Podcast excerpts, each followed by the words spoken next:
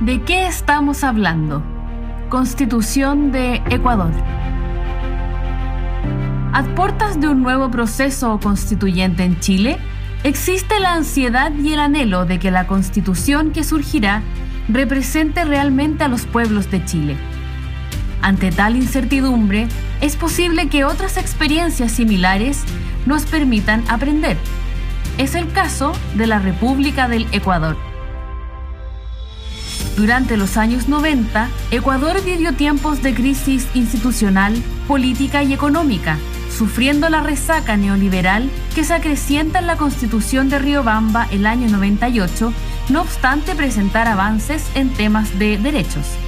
En ese marco, al igual que en Chile, resurgen, convergen y pueblan los espacios públicos distintos movimientos sociales de corte indígena, feminista, ecologista, obrero, entre muchos otros.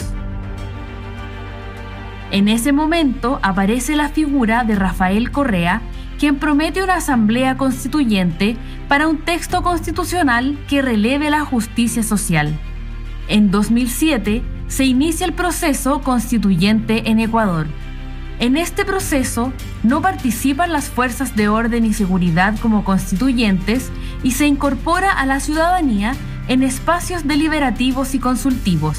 Las y los constituyentes fueron electos el 30 de septiembre de 2007, sumando un total de 130 delegados y delegadas. De ese número, 80 pertenecen al movimiento político de Rafael Correa, permitiéndole tener poder de decisión puesto que los acuerdos requerían mayoría simple.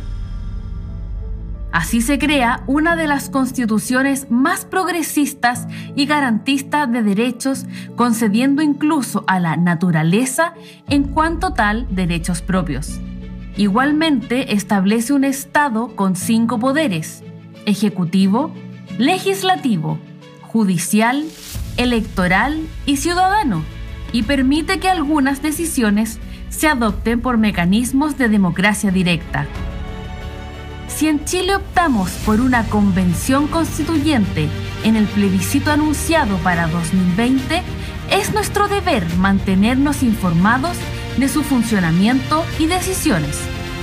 Por ejemplo, pese a lo garantista y progresista que es la constitución de Ecuador, en 2013 el Estado quiso explotar el petróleo del Parque Nacional Yasuní jóvenes protestan y hacen uso del poder ciudadano consagrado en la Constitución a través de consultas populares, logrando el 5% de las firmas del padrón electoral, tal como se requería constitucionalmente.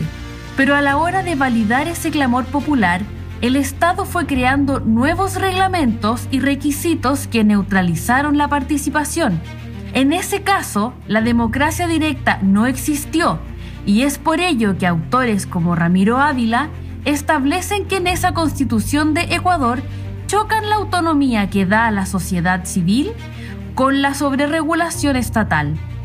En Chile, ya sabemos, las calles se han llenado, las y los vecinos se han encontrado, se ha encendido la historia de un país que al igual que ocurrió en Ecuador, fue aplacada por años de abusos desigualdades, desencuentros e injusticias. ¿Desde qué vereda aportarás tú para las transformaciones necesarias? Este contenido forma parte del curso Una Constitución Democrática para Chile de la Universidad Abierta de Recoleta. Para más información, ingresa a www.uar.cl.